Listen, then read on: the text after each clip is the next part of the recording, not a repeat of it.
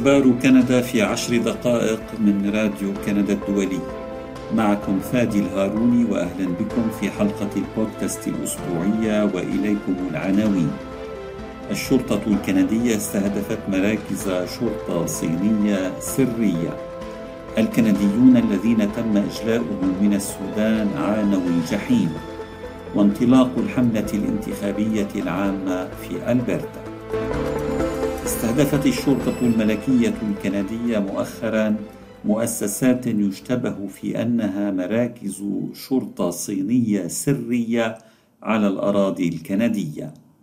وجاء هذا التحرك في إطار التحقيقات التي تقوم بها الشرطة بشأن أنشطة غير قانونية محتملة. وقام محققو الشرطة الملكية بأنشطة تعطيل في هذه المؤسسات الواقعة في مقاطعات كيبيك وأونتاريو وبريتش كولومبيا. ولم تحدد السلطات طبيعة هذه المناورات. وبحسب مصدر رسمي لم يقبض على أحد ولم توجه أي تهمة. وتواصل الشرطة الملكية التحقيق بشأن أنشطة قمع عابرة للحدود والمسؤولين عنها. لتضمن أن الكنديين من أصل صيني والكنديين الآخرين هم في مأمن من النفوذ الأجنبي. وتأتي هذه الأخبار فيما العلاقات الصينية الكندية متوترة جدا فأوتاوا تتهم بكين بمضاعفة أنشطة التدخل والترهيب في كندا.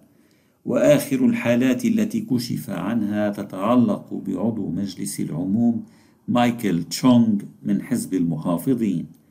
فجهاز الاستخبارات الأمنية الكندي أجرى مؤخرا تحقيقا حول دبلوماسي صيني مقيم في تورونتو يزعم أنه سعى للضغط على النائب وعلى أفراد من عائلته يقيمون في هونغ كونغ. وكان تصويت تشونغ لصالح قرار يدين معاملة بكين للإيغور وانتقاده العلني لهذه المعاملة قد أثارا حفيظة السلطات الصينية.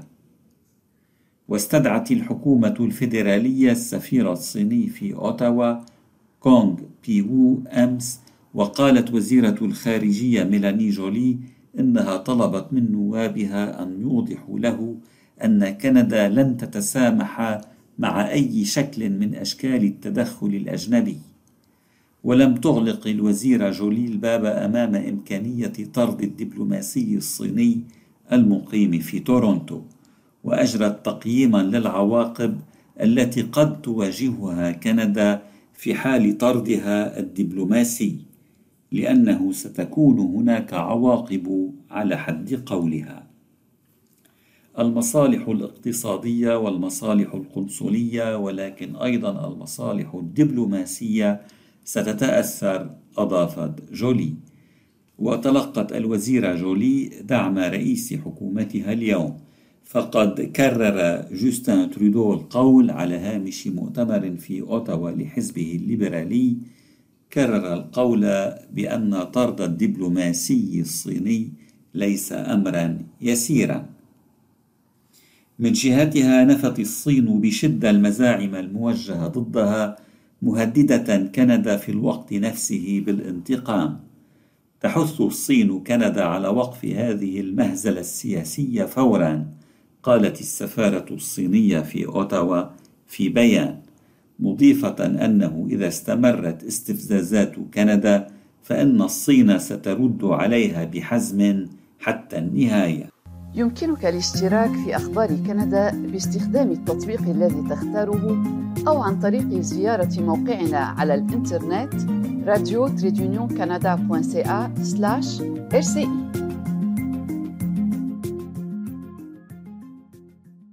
الكنديون الذين تم إجلاؤهم من السودان مؤخرا عانوا الجحيم حسب وزيرة الخارجية ميلاني جولي التي أكدت مجددا أن حكومتها تبذل كل ما في وسعها لمساعدة السودان وشعبه على استعادة السلام. ما يهرب الناس منه الآن هو الجحيم، يخشى الناس الخروج إلى الشوارع لأنها خطرة، لا ماء هناك ولا دواء ولا طعام. باختصار إنه وضع لا يطاق قالت جولي يوم الثلاثاء من العاصمة الكينية نيروبي في مقابلة مع وكالة الصحافة الكندية. الأشخاص الذين قابلتهم هم في بعض الأحيان كنديون وأحيانا دبلوماسيون لدينا وأحيانا لاجئون.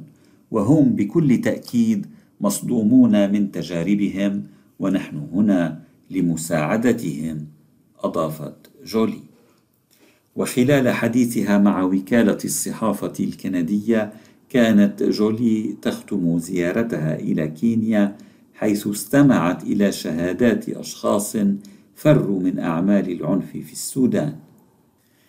كما التقت وزيرة الخارجية الكندية بقادة دول أخرى في شرق إفريقيا لمناقشة ما يمكن أن تقوم به كندا للمساعدة في إعادة السلام إلى السودان الذي يشهد معارك عنيفة بين القوات المسلحة الحكومية وقوات الدعم السريع شبه العسكرية منذ منتصف نيسان أبريل. إنها حرب من أجل السلطة والسيطرة قالت وزيرة الخارجية الكندية. وتسعى كينيا لتنسيق كيفية استجابة البلدان المجاورة للسودان للأزمة التي تعصف به من خلال الهيئة الحكومية الدولية المعنية بالتنمية آي جاد وهي مجموعة مكرسة للسلام والازدهار في دول شرق إفريقيا. رأيت إلى أي حد هو الدور الذي تقوم به كينيا وبإمكانها حتى القيام بدور أكبر في حل هذه الأزمة. ويجب أن نكون حاضرين لدعمها. لأن هذه هي أفضل طريقة للوصول إلى حل بقيادة إفريقية قالت وزيرة الخارجية الكندية. أعلنت كندا عن فرض عقوبات إضافية على النظام الإيراني في رزمة حادية عشرة من العقوبات على نظام الملالي منذ تشرين الأول أكتوبر 2022 لانتهاكاته المستمرة لحقوق الإنسان. وقالت وزيرة الخارجية ميلاني جولي يوم الأربعاء إن هذه العقوبات تستهدف كيانا واحدا هو سجن رجاء شهر الذي تنفذ فيه السلطات أحكاما بالإعدام بالإضافة إلى تسعة أفراد. وبذلك تكون كندا قد فرضت حتى الآن عقوبات على أكثر من 150 مسؤولا و190 كيانا في إيران.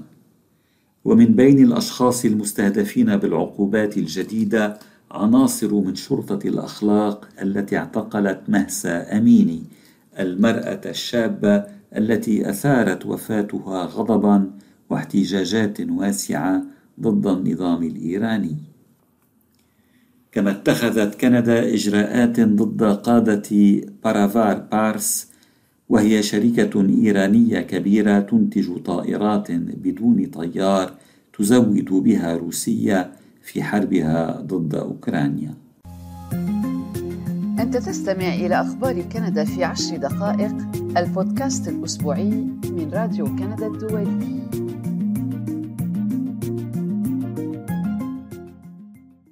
انطلقت الحملة الانتخابية التشريعية في مقاطعة ألبرتا يوم الاثنين ويضاعف كل من حزب المحافظين المتحد والحزب الديمقراطي الجديد اليساري التوجه من إعلاناته لجذب الناخبين الذين يتوجهون إلى صناديق الاقتراع في التاسع والعشرين من أيار مايو الجاري. من جهة يقترح حزب المحافظين المتحد بقيادة دانيال سميث رئيسة الحكومة الخارجة خفض الضرائب. ومن الجهة الأخرى يريد الحزب الديمقراطي الجديد بقيادة راتشل نوتلي ضمان حصول جميع السكان على خدمات طبيب أسرة. وشكل الديمقراطيون الجدد المعارضة الرسمية في الجمعية التشريعية المنتهية ولايتها بعد أن كانوا في السلطة في أدمنتون بقيادة نوتلي من أيار مايو 2015 إلى نيسان أبريل 2019 حلقة البودكاست لهذا الأسبوع انتهت. شكرا لإصغائكم. thank you